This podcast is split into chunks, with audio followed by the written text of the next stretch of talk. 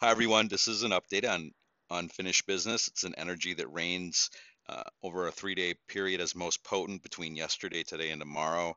Um, today is the 27th of January, 2022. Right now, there's an influence that's encouraging you and others around you to rectify anything that's unfinished. The emphasis is on redoing, renewing, and rechoosing. Uh, now is the time to re-examine the conclusions you've reached over the past few weeks and see if they still hold any weight.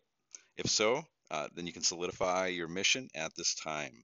Or perhaps you now realize that you're stuck on, on an idea or concept that no longer holds true for you. Take this opportunity to look at things differently if you're feeling like you're char- you you've changed your mind on on what you're planning or maybe you didn't complete your tasks with the highest level of integrity then now is the time to reset your foundations that way you can be building on a stronger structure if you're someone who tends to stick with your choices, um, then this can be a challenging time. You might notice that you've committed to something that isn't authentic to you after all. And if it's okay to admit, to admit your mistakes. That way, you can act now to move onto more solid ground.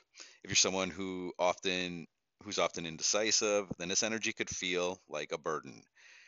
It's hard to want to look at something again after you thought that you had handled it. However, the only way to grow is by taking mature and responsible action and fixing what's not right.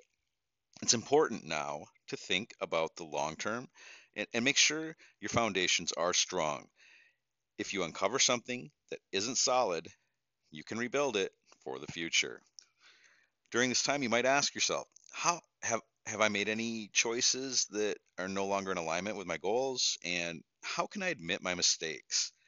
And what is worth holding on to and what should I let go of? Ultimately, this is a time to release outdated ideas and double check your thoughts for any faulty guidance.